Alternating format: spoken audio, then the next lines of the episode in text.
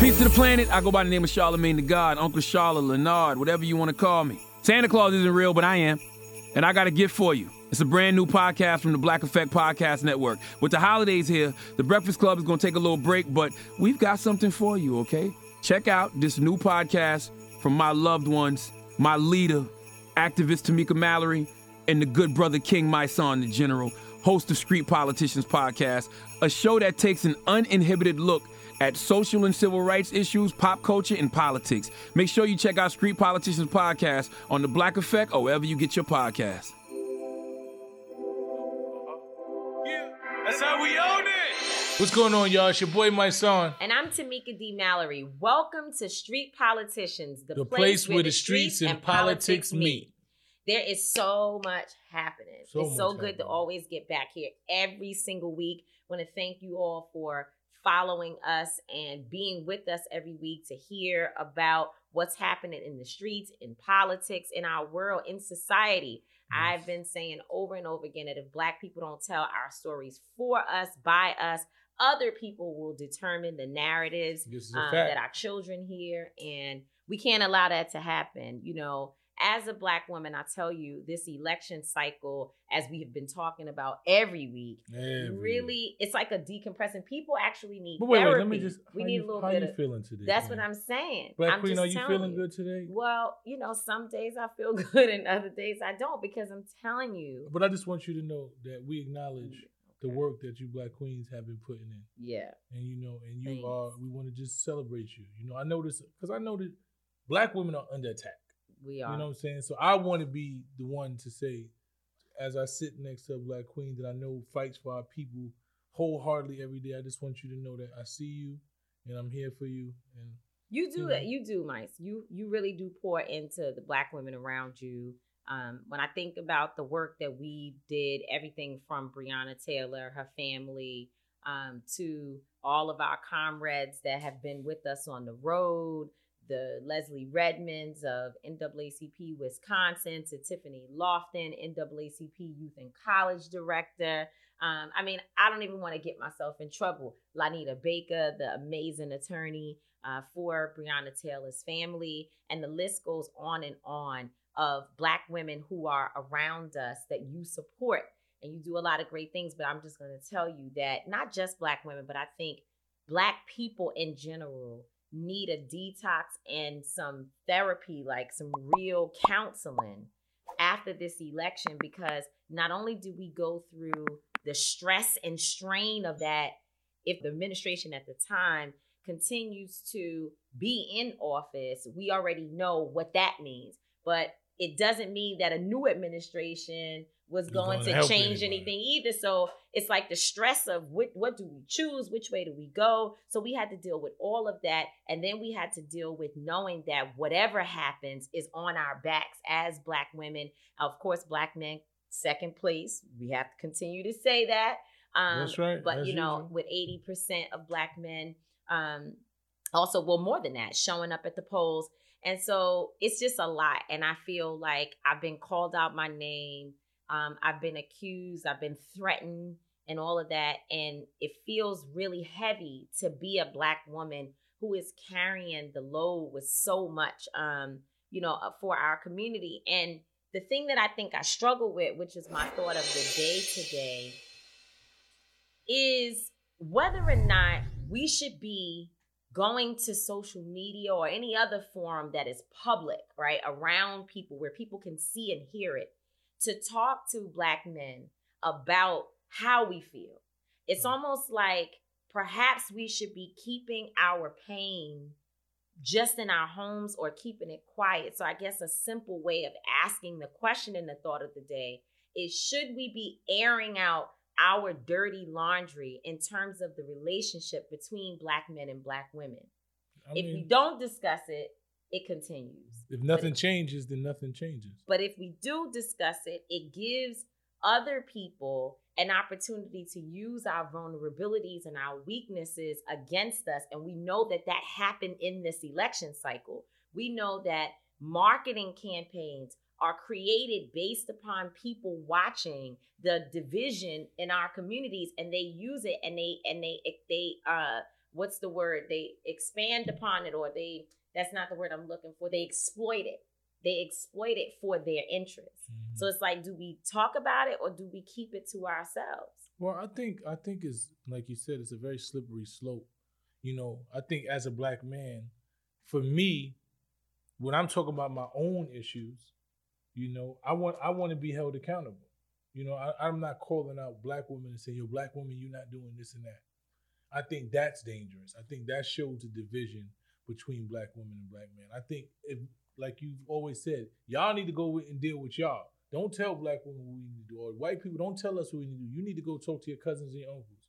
And I think I started it started to resonate with me, like the thing, the toxicity that we dealing with in, in our communities as black men, things that we're dealing with and that we're not addressing, that we we we continue to play out and that's not changing within our communities, within the way we deal with our women, the way we deal with each other, it's something that we got to be held accountable, and we gotta we gotta utilize all forums to have this conversation. It's easy to to do it behind doors, but when you publicly take responsibility for something that's going wrong and saying, "Yo, as black men, you know, I don't think we're doing all we can," and then brothers get mad, like, "Don't say that. You giving the enemy." No, I'm I'm holding myself. I'm not saying you. I'm saying we. I'm, I'm telling you that even though I, I feel that I'm doing good, but I feel like I'm not the majority. I don't represent the majority of what's going on. When I'm hearing black women talk about how they feel around most black men, they not they don't feel safe. They don't feel like they always protected. That's a problem for me. Mm. You know what I'm saying? Even if every black woman around me is like, "Now nah, you make us feel safe," but it's other people. I, I'm not gonna say, "Well, I'm good." Don't put that on me. No, because I'm a reflection. I don't see people want to win with the team, but they don't want to lose with the team. Mm. You know, people want to say, well, don't tell me I had 35 in the game. You know what I'm saying? Even though we lost, I had 35. And when you win the championship and you only had two points, you be like, I don't care. We won the championship. Mm. So it gotta be we when we winning and we losing. So that's what I say as me. For me, as black men, my duty is when I see that we lacking in something or I feel like we can be doing better in something, to call it out, to be held accountable, to say, hey, we can be doing better. Not saying that we all we not all there's no monolith. We're not all doing anything. But if we if we want to say black men this and black men are strong or black men are strong and put ourselves in that category, then say when black men are doing something wrong too. Yeah, I think that there is this this this challenge that we deal with where a lot of black men and maybe black women as well, when we talk about protecting black women, we think about it from the perspective of I'm good to my wife or my husband or my brother or sister or people that are in my immediate circle. Or people may say you're not good to your wife husband or you know people again in your immediate circle. But i don't think that that's what we mean when we say protect black women that's the, the this this episode of street politicians is called protect black women and we're kind of unpacking what that means yes, we should be good to ev- all of us should be good to everyone, but we're human. And in relationships and other situations, families, you have challenges, you have debate, you have circumstances. But what we're talking about is as a community, as a whole, how do we um, really make ensure that we are not inflicting more damage and harm systemically mm-hmm. on our people and individually too. Yeah, individually, absolutely. But for me, it's like if I see young boys sitting by watching while exactly. a girl is being beat up, um, and either by their friend or by someone else, and they're not uh, intervening enough to say, "Hey, you know, this is not right," because this is what I hear. This is what I hear, especially when I'm watching these videos on social media, and you see a girl and she's being attacked by um, you know, by a black man or by any man. Well, what does she do to cause that on herself? That's what I mean. That's like it's a it's it's a it's a twisted systemic mindset that if the black woman is being harmed, she caused mm-hmm. it somehow. That's very different from me saying, well, you know, uh, uh, uh, my mother and I don't get along. My, you know, like my son and I have our challenges at time yes, those are relationship things that have to be solved. but we're talking about how we as a community Mm-hmm. really wrap our arms around black women and perhaps both things go hand in hand that you Mhm. can't treat your community well if you don't have good relationships with your own family members but it feels like we're in a place where people people remove themselves from being a part of the we because their personal life is together. So then it's like when you're saying it they're like oh i protect black women. Mhm. you know i fight for mine. It's not you fighting for yours it's us fighting whole. for one another. And black women have continuously shown up for black men. And I think I think for me, you know, this whole Meg Thee Stallion and Tory Lanez thing right. really put it in a different perspective for me. You know, I was always like, we need to protect black women and we need to stand up. You know, yeah so- but you and i had a number I mean, of we had a number- knockdown yeah, because I was I was one of the people that felt like don't say me because it's not me. And then I started to realize it's a collective. We are we can't say black people this and black people that and then want to separate ourselves when it's not conducive every time. Mhm. You know, so I started to acknowledge it. And I I give you a little props a for that. A little credit Just a little bit credit, not too credit. much, not not too much because corner i got a little credit So she'll go crazy, for but, something. like she really did something. but the reality is, when I watch the situation with Meg Thee Stallion and seeing how many people was just come out of nowhere saying that B is lying, she's a liar, he didn't do this to her, and it just was like, why? How like, what- you- why what- like why? assume? Why would you just assume that a woman who got bullet fragments in her foot and a man got Would caught with lie. a gun that he didn't shoot? Why would you think that she would just create a whole story? What What about your reality or your upbringing or your understanding of a black woman? What has she done prior to this to make you just instantly call her a liar? Well, it's because so much of how we are viewed as black women is based upon, and I think it's on both sides, the few who are liars, who lie on black men, who you know say that he beat me when he didn't. You know, she's a she's a tramp, she's a this, you know, whatever. All of those things, the negativity. I think that there are some that have had those interactions and and even have had mothers that were not really good to them um, or mothers that they just hate for whatever reason, and therefore they translate that on, onto the whole. But what we know is that nine times out of ten, no, I don't even know of a man, period. But I'm just gonna say nine times out of ten, black women or women in general are not gonna just say somebody shot them that didn't shoot them. That's what I'm saying. You might say he hit me and he didn't, or he choked me, or he, you know, whatever. Those things we can go back and forth. But he shot me and he didn't shoot me. Like it doesn't even make sense. And you shot. And you shot. Well, You no, understand what I'm saying? no, no, no. They said she wasn't really even shot. No, but she got she got a doctor's report. She got a doctor's they, report man, that said that she was man. shot. She paid the doctor. You don't know. But why? Why would she, She pay the the doctor? The Why would she pay the doctor, lie on her, put the bullet fragments in her foot, all that stuff, so she can lie on that? And man? then people, then there was a guy who had no face, no nothing. It was this just came a over video and they said, "Look, on the he internet. even told you." And he said he was the security. And he was there. He told a whole story about it, and people actually believe what he said. They never even- saw him. They don't know. Who They don't know who is, it was. but They made up a whole story. Said her best friend said she was there. That never happened. It's just, it's just so much stuff, man. And I think it really, it disheartened me. It just It it, it really- shows us it is disheartening. It is. It was It is. disheartening for me. It is. It, was very it's disheartening. disheartening for me. so it's really, you know, protecting black women is the order of the day, and we have to keep talking about it. And I know people probably tired of it; they feel like we always talking about. It. But if We we, don't right. continue to exactly, if we don't, if nothing changes, nothing changes, and Let's so get it we have right. to talk about it. But somehow or another, we still got to figure out when is the right moment. You know. That's a fact. And speaking of Meg Thee Stallion, first of all, she had me in that incredible, incredible performance um, on Saturday Night Live, Dope. which I didn't even know. When someone texted me and told me about it, attorney Lonita Baker, I was like, oh, that's big. As if it was about someone else, because I just couldn't even wrap my head around, you know, how powerful that moment was for her to include my voice in her performance. And shout out to Kevin Liles, who is our board member at Until Freedom and That's was right. Shout out, responsible Kev. What's for up, Kev? making that happen. Um, and you know, Meg, like anytime, right? Like come Yeah, on man. up Like, here. let's listen, talk. listen. You know, I don't. I believe that you know you have a lot going on. We just want you to know that anything you need from us, you know, you can utilize our platform. If you need us individually, as a unit, whatever, man. We want to protect black women. I believe you. I don't believe you made up no story about somebody shooting you. So I don't want. I know I see the trolls, and I just wonder to myself, what is this woman dealing with? How does she feel after she was shot, and she has to explain and have to defend herself about somebody hurting her? So you know, I just want you to know that we are with you, and you welcome Anytime to she come up wants here. to man. come to street Please. politicians, please. and you know, I've had dinner with Meg. Um, you know, I unless she's completely like a, a psychopath who is able to change personalities right before your eyes. I personally do not believe that the young woman that I sat and talked to and spent time with just made up a story about who shot her.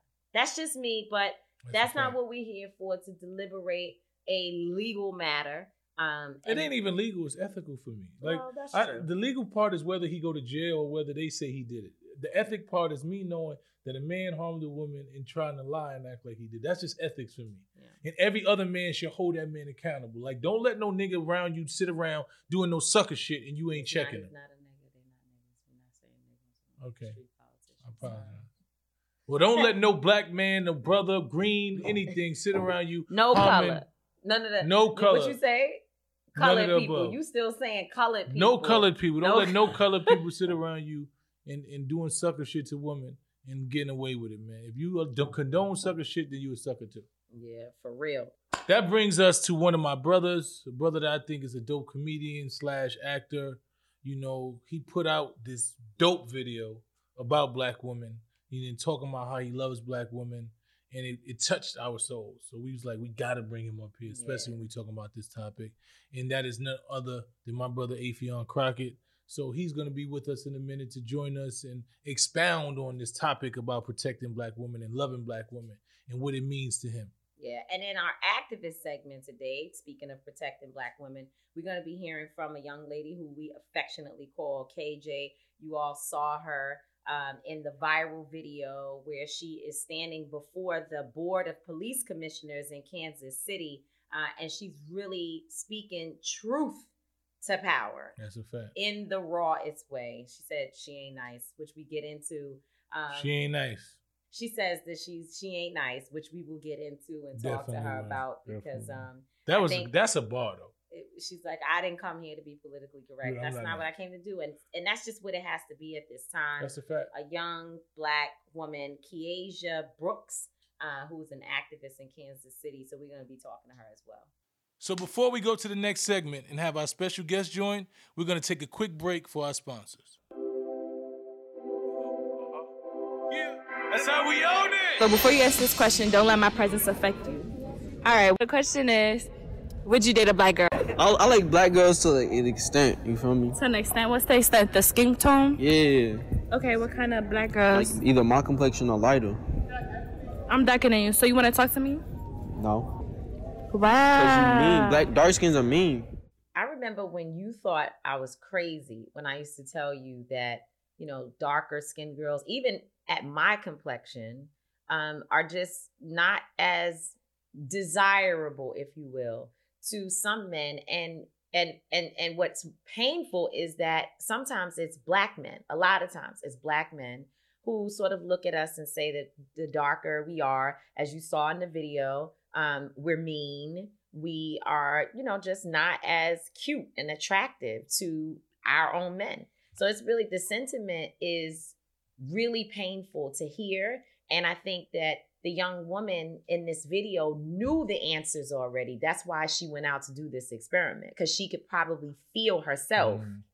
I, that. Mhm. I, I mean, I get it, and I've learned a lot lately. I think growing up, for me, I don't think I think there was a stigma like, oh, you wanted to get the Puerto Rican girl or light skinned girl. You used to say it, but I don't think people was like they just didn't like dark skinned girls. Like now, I'm hearing that I'm just not attracted to dark skinned girls. You hearing actually dark skinned dudes that's midnight black talking about they don't want no dark skinned girls. So it's like, I think you know, it's a it's a product of slavery. You know, it's Yeah. it's it's trauma. It's it's it's a thing that we've been taught that darker we are, that the less we are, that you know. So I think Yeah, we're mean, actually feeding into it. You don't remember it, but really. and maybe and you know maybe our next guest can talk about it a little a little bit. But even in School Daze, mm-hmm. right? There was clearly in that movie that we love, right? Everybody's on School Daze, but if you think about the colorism issues in that movie and the split between the lighter skinned girls who were looked at as being cool, and that was Tisha Campbell and Jasmine Guy,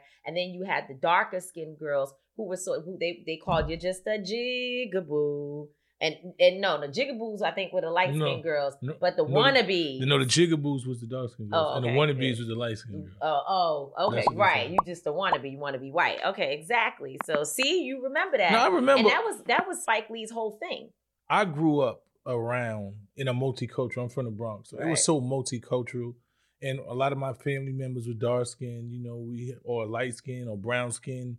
The first girl that I ever was attracted to in elementary school was really dark skinned. So Mhm. you know, for me, I don't I don't think I really paid that much attention. A lot of my dudes actually liked the same girl that I was attracted to. She was like the prettiest dark skinned chick that you ever see. You Mhm. understand what I'm saying? So I understand now. I see that it's happening now. So we're gonna bring my brother, you know, comedian, actor extraordinaire, you know, one of the funniest guys that I know. You know, every time I, I see him play a role or do some type of character, it's like just hilarious, man. He put out this video just talking about how much he loves black women. So we're gonna bring Affion Crockett on here to have this conversation with us. What's up, King? How you doing today? What's up, King and Queen? How y'all? Going on. Thanks for joining us on Street Man. Politician. Look, I'm honored when when y'all names came across my my email and my publicist. You know, she'll field different requests or whatever. I was like, immediately, those my people right there. Let's go.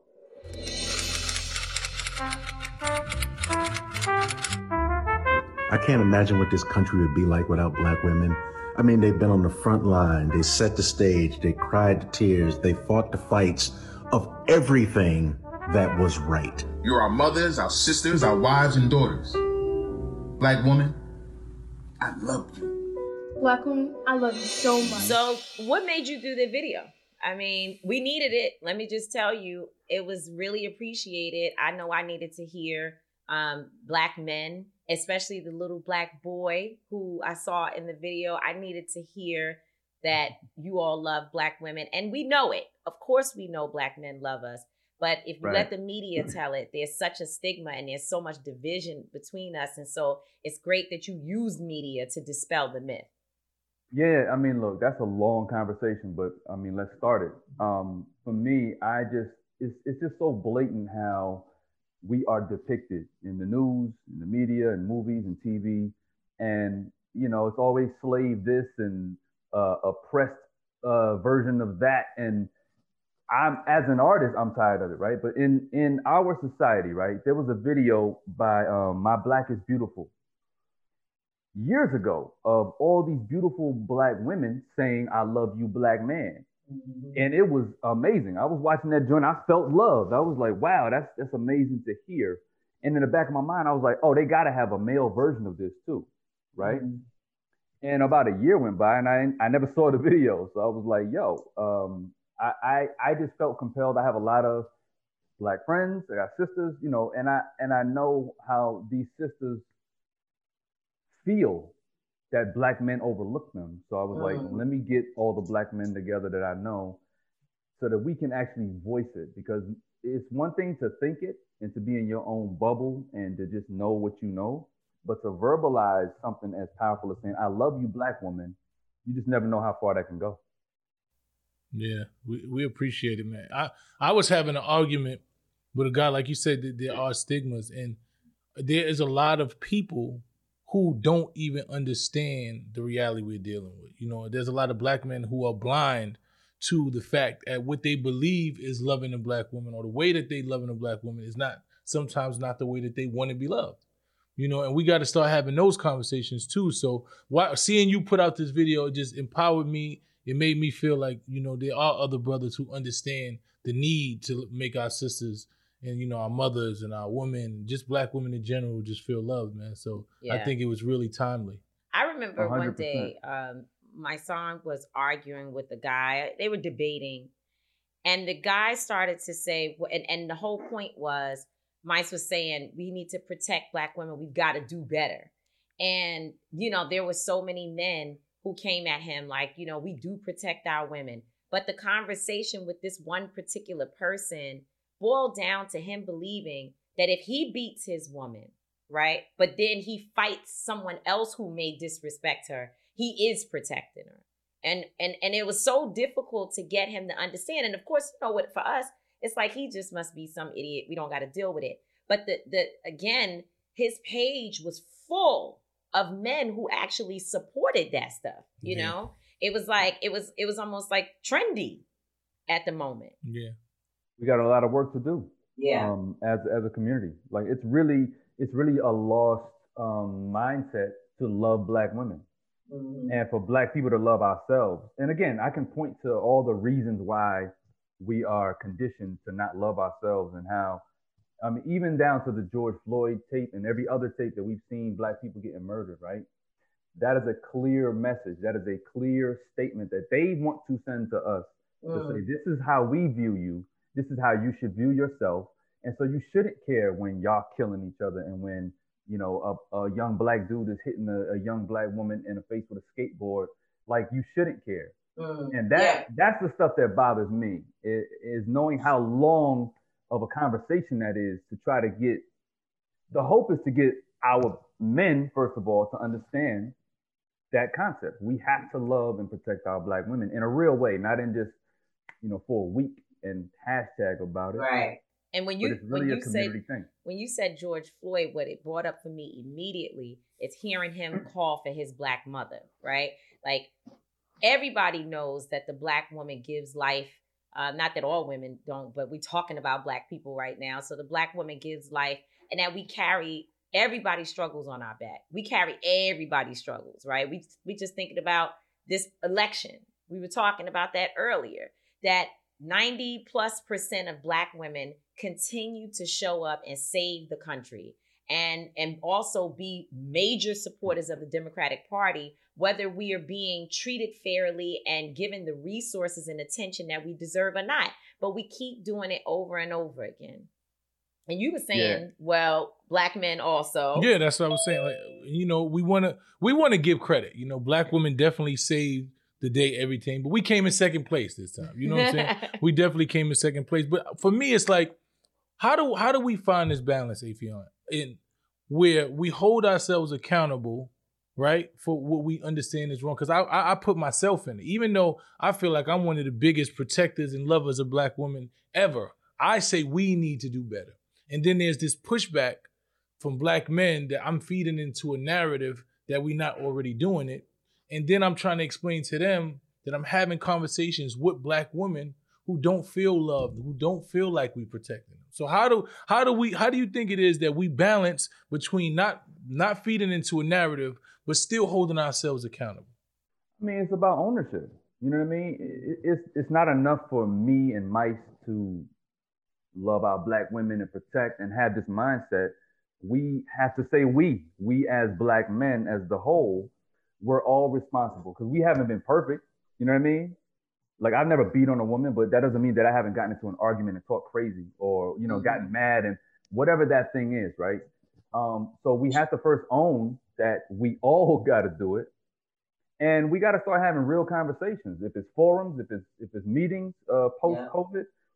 black men got to stop being so in a ah man, don't tell me what to do. We already doing that. Like nah, but you might be doing it, but right. we exactly. collectively are not doing it. So That's we got to take our ego aside and be like, no, no, no, yeah, I, I take care of my lady, but you know, the community yeah. of black men have failed the black woman. Well, we we have to, and and and by the way, there are young black boys who are coming up behind you all. I have a young son who's 21 years old, and sometimes the challenges that we go through, you can see that he has gotten too comfortable, you know, learning from society that it's okay to like go off when you want to on your black mother. And he and I have had many conversations about respecting your mother, but he is not alone. This is a, is sort of a trend among many of my black women friends where they're talking about the relationships with their son. And of course, my son loves me to death or to life, uh, but it is something that needs to be dealt with. Now, the next time we talk, we got to deal with how Kamala Harris being on the presidential ticket uh, impacted the amount of black men who voted for Trump and against the Democratic Party. 'Cause Wow. That's another conversation, but we may not have time to talk about that today. Yeah, I mean, look, um, Joe was a wild boy, but he's smart enough to uh, to know when to, to to pick the right running mate, and and Kamala was perfect, and that positions her to potentially be the first uh, woman president. Uh, we already had our first black president, of course, in Barack, and it also helped that Barack was on the the the running trail with them on the the promotional trail, the campaign trail. Um, but yeah, Kamala's gonna be she, she was the perfect person to increase that support of, of black voters and uh, black women. Again, we love you, black women. You got we ain't got no choice but to love black women. I just want to know, you know, when we talk about this subject, and and I get so much back and forth. Like I've done probably I did um Nick Cannon show and we was talking about black women and how we need to protect black women, and I was just owning up for things that I might have done wrong. And it was so many people just beating me up, like black men, like yo, nobody want to hear this, and black women done this, and black women ain't perfect. You know, we talked about Meg Thee Stallion and Tory, and they like she gotta be lying, and Tory didn't do nothing to her. That beast Artisa, and it's like, do, are we dealing with a trauma? Is there is where do you think this anger is coming from that that you see that especially shows up in in this generation? Like, where do you think this anger is coming from from black men?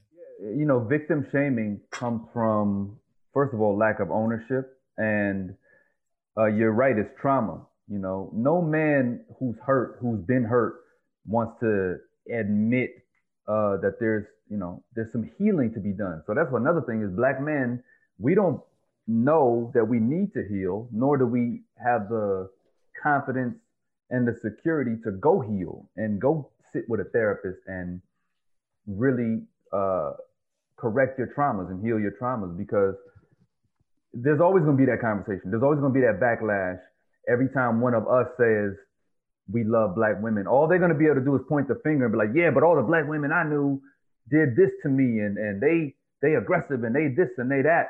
You know what I mean? But that all comes from a, a, a pain place. So if all you remember and all you know is the times that a black woman did something to hurt you, as opposed to being a man and manning up and, and healing yourself and, and seeking that that forgiveness also, all you're gonna do is keep pointing fingers and and when you finger point, it's gonna make you not look at all the the crazy stuff you did to, to the black woman. So I think that's where that feedback comes from. It's trauma and it's lack of ownership. Ownership is a is a very important uh, concept that a lot of us don't practice. I, I definitely agree with that. Well, you know, we can have this conversation all day. We probably need to do like a round table with just black men and black women and just talk oh, talk through these subjects and just get everybody's perspective and understanding. But once again, man, thank you Yes. for being here. Thank you for, you know, gracing our presence and street politicians with your knowledge. When we seen that video, we like we definitely got to bring Affion on here, man.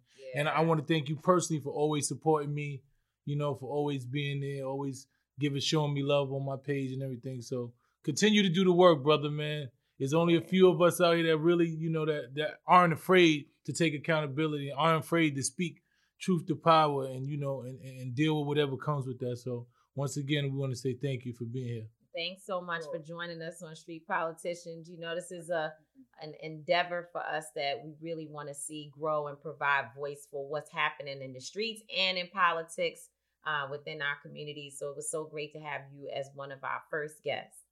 Well, let me say this to both of y'all. Um, I appreciate y'all being front lines.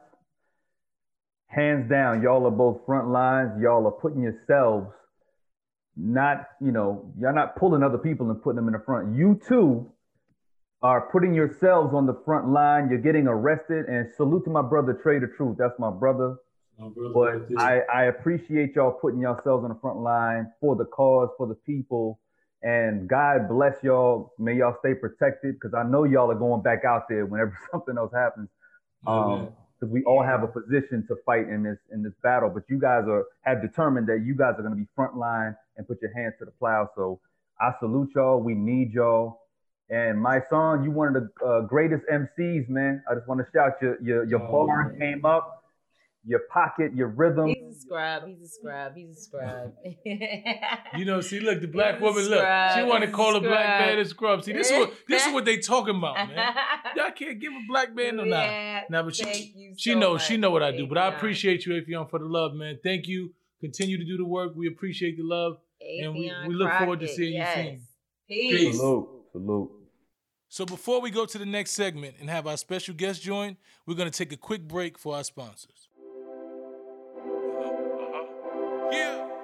That's how we own it. So, as street politicians, uh, activists have a home with us. We want to make sure that on every episode, we catch up with activists and organizers around the country who are doing great work on the ground and make sure that we give them an opportunity to tell their stories and to ensure that the narratives around what is happening comes directly from people who are engaged and who are actively working to make change. And so, this young sister, uh, who we affectionately call KJ, you all know her as Keiajah Brooks. We saw her at a uh, a, a police council meeting or a police commissioner meeting where the board members who actually control the Kansas City Police Department uh, where they were meeting, and the public was able to make statements. And she went before this council of individuals and really spoke truth to power. She told them up like it was on point. She was. She said, "I'm not nice." Right. She And then started out like that. I'm not nice. Um, I'm not nice and I don't seek to be respectable. So I'm not here begging anything of soulless white folks and self preserving black folks. You get one life, and you all in this room have chosen profits over people, and that's pathetic. So let's have KJ to come and let's talk to her and learn a little bit about why she uh, made that riveting speech. I wouldn't even call it a speech. She just basically told it like it was, like it is, She shot straight from the directly, right, directly to the to the people who needed to hear it. Hello. Hi, Hey. Thank you KJ. for having me on here. How are you? I'm nice. Today. I'm nice good. today? I'm nice today, y'all. You nice today? That's Yeah. good. So I want to know, like, what was your motivation behind what you said at that meeting? Um, I woke up that morning just feeling really motivated, feeling really angry. Um, I heard the gospel song, um, "Don't Forget to Remember," so that just kind of got me excited. I'm like, they forgot to remember where their paychecks came from. Um, so I wrote that speech as I was sitting in the crowd, um, partially directed at a lot of the people who came who weren't really speaking their truth. They were speaking Mm. what they thought would sound the best. So I wrote that partially indirect to the people who came with us and partially indirect to the police board, um, who we rarely get a chance to see here in Kansas City. My main motivation was just, ang- I won't say anger, but you know, just y'all gonna get these this this truth today. Had you been engaged in your local community and fighting against police brutality prior to this day? like I've been in every facet of activism. I've been with the young protesters. I've been with the like k- kind of middle-aged concerned parent activists, and then I've been with the older civil rights uh, leaders. Tell us about what's been happening to you since um, the the day when you spoke at the council meeting or the commissioners meeting. I, I left a friend's Halloween party, and I was just sitting in my apartment complex parking lot at like 11 o'clock at night, like I normally do to like decompress. And I saw their cars just coming through, and how my apartment complex is set up. You really wouldn't need to come back there unless you were living there. They've been kind of just trailing around, um, and my security sees them all the time. But now that I've drawn national attention to them, they're definitely angry, and I can see that manifesting itself in in various ways. You're not you're not alone. So we've experienced the same type of intimidation. It's a playbook that they use, but you also have to protect yourself. I'm glad to hear you have security. You need to be safe. And I guess the question would be what can people do to help? I do have a cash app for security. Um, I'm paying security, which I'm paying taxes on at KCPD. So with great power comes great responsibility. So I want to be able to dive into this work without having to worry about whether or not you know someone on the street could get me or someone in, Yeah, in man. KCPD. You have an organization, right? What is the organization, and what is it that you specialize in? What is, you know, what is it that you your expertise in? Yeah, um, I have an organization that's co-founded by my comrade um, uh, Maria and I. It's called the Chingona Collective. Chingona is a Spanish word for badass woman, so it could apply to anyone of any Okay. race. but we're made up of Black, Latinx, and Indigenous women. Um, so we just work together. But you know, I'm Black. I want to work on Black issues, but you know, I want to be there to support my sisters. Okay, so what what is your cash app? Because we want to make definitely make sure that people are supporting you and make sure that you are secure and make sure that your grassroots organization is able to thrive and you continue to do your work. Keiajah Gabriel is my first name and my middle name. It's on my Instagram at kgj kjg.brks. Um, it's a link in there. There's been a few fake pages popping up, but if you just go to my Instagram, like Yep. But thanks for being nice to us today. Yes. Yeah. we appreciate We you. appreciate you. Even though we love to Yeah. see you fiery, but it's good to see that smile. And we're glad that you have security and people protecting you. So whatever we can do, you know, you got us on your side. Yeah. Call us anytime and be safe. Okay. Thank Take you. care I of will. yourself. Thank y'all Be- so much. Good. Be good to you. Be Take safe. care. Peace. Bye-bye. KJ is funny. Like, I mean, and I know she's, she's not dope. trying to be dope. funny, but she's funny. And I like her. Um, and I think we need to do all we can to support her and make sure, you know, she Yes, I go to her Cash App, her Cash, Cash App. App her. Support her. I went to um her I DM'd her the other day and told her that I wanted to it was just a cold DM. I didn't know her. Uh, but I said, you know, I want to give you some cash app. I want to deposits in your cash app. You know how we always try to pay forward whatever has been donated to us. We always try to give others that we know are out here that don't have the same access and platform um, some of the resources that we're able to pull together. And so I sent her that message and she responded. Of course, she gave me that cash app because that's what I asked for. And you know, she's about her business. But she also said she wanted to have more conversations about the national work. And I think her voice is needed. There's so many out here who are not speaking truth to power. I don't know what the hell they're doing. And um, I, I just want to continue to help and support the young sister And that brings me to what you don't to what I do. don't. Like this is this really bothers. me. Mm. Why do people think that people who do work on the front lines who are activists supposed to be poor? Oh man. Like I really I just don't don't, get get, it. What what what do you you think that we supposed to run around here, fight, risk our freedom, and we're not supposed to have a pair of nice shoes? We're not supposed to be able to pay our rent. Why do y'all want the people that's willing to risk their lives on these front lines to have nothing? People tell me, yo, you selling a book online, you trying to capitalize off the movement. You a poverty pimp because you selling a book. Well, I think Or you that- selling a hat, so you a poverty pimp. well i believe that people should have as much as they can get of course i'm I, you know i believe in bernie sanders theory that people only need but so much money but i do think that whether you're an activist um, or whatever you are you a school teacher um, you know a dancer whatever you are i think people should live comfortably and that not only should we be able to be supported by the community and people who we entertain, people who we fight for, people who we work with, that's one part of it. But I also think that this country should ensure that people are not living in poverty uh, just because of their zip code or the color of their skin. So I totally don't support that theory. I'm gonna wear me a cute boot.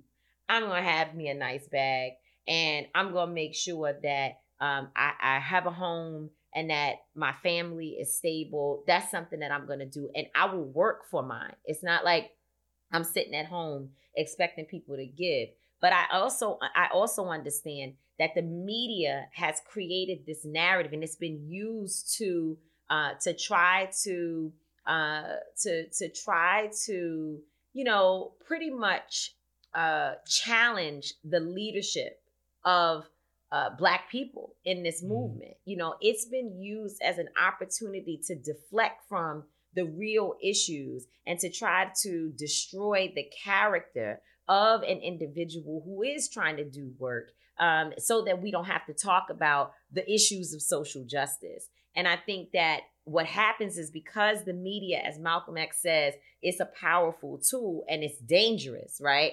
It, it is so ingrained in your mind that you start to question the black leader who's doing whatever work locally and but then you are willing to give your money to something like the red cross who really also takes people's money and and most of the money that goes into the Red Cross is going towards the salaries of those people who work for the company, the leadership or the organization, uh, and and not nearly as much of the individual dollars are going to the ground to deal with relief. I mean, we know in New Orleans, still to this day, the city, the town has not been properly rebuilt. Yet the Red Cross received probably, you know, I I, I know it was millions, but it could have been even more than millions of dollars during Hurricane Katrina. Um, but yet somebody like Trae tha Truth, who is our family, he's out there doing the work every single day on the ground, doing real relief work, That's going right. into the hood, buying trucks and other things, Picking people out picking of people up, hurricanes, doing and tornadoes, doing it all. and they'll ask why why should why I gotta get give him the money. We just I just think you you know we got to do better, man. Like, Yeah. Like why are we questioning people that's willing to risk their lives for us? People, why why do you want to see people that you know come from where you come from that's doing work, real work? Why do you have a problem with seeing them having some level of success, being able to survive, being able to have something nice, or just not being broke and not living day to day? Like we uh, that mentality to me is so warped. But it's an enslaved mentality. It- it's- it's a warped ens- And it was mentality. and it was it was done to us on purpose because the entire theory, um, or at least one that I think has been extremely beneficial to our oppressors, has been to use uh, chaos and also to divide us based upon jealousy, based upon uh, some having and others not having. So it's like, uh, what do you call it? Deprivation. Like all of these things have been used against us, and it worked because it, it's it's ingrained in our psyche that we start to want to know why do, or what kind of car do you drive rather than having a conversation about the issue that I'm bringing to your attention. But you know, I think you have to, and I've learned from some of my mentors and leaders that you just have to keep going um, and not really stop to focus too much of your attention on that. It- it- sometimes, like I was questioned a few weeks ago about how much money we make and you know do how how is all of this happening? And of course then they started asking me it was supposed to be about me. And the next thing i know it became well what does how, how come Mysonne doesn't tell us what he's making? Listen the president of the united states wouldn't show his taxes and when they finally found and which they had to crack the code over four years and when they finally was able to find some information $750 That's it. so did you fight him Yeah. Did you care? was you on that Five million more people went out and voted for him. Actually, Five million more people did go out and vote for him. The numbers went up in many, many situations that, you know, tells us a lot about this country. A lot. a whole lot. Yeah. Well, listen. Once again, we don't always agree. We're not gonna always be wrong, No, we're not always gonna be wrong. and we're not gonna always be right. But we can guarantee you that we will always be authentic. Street politicians. Peace. Peace. That's how we own it.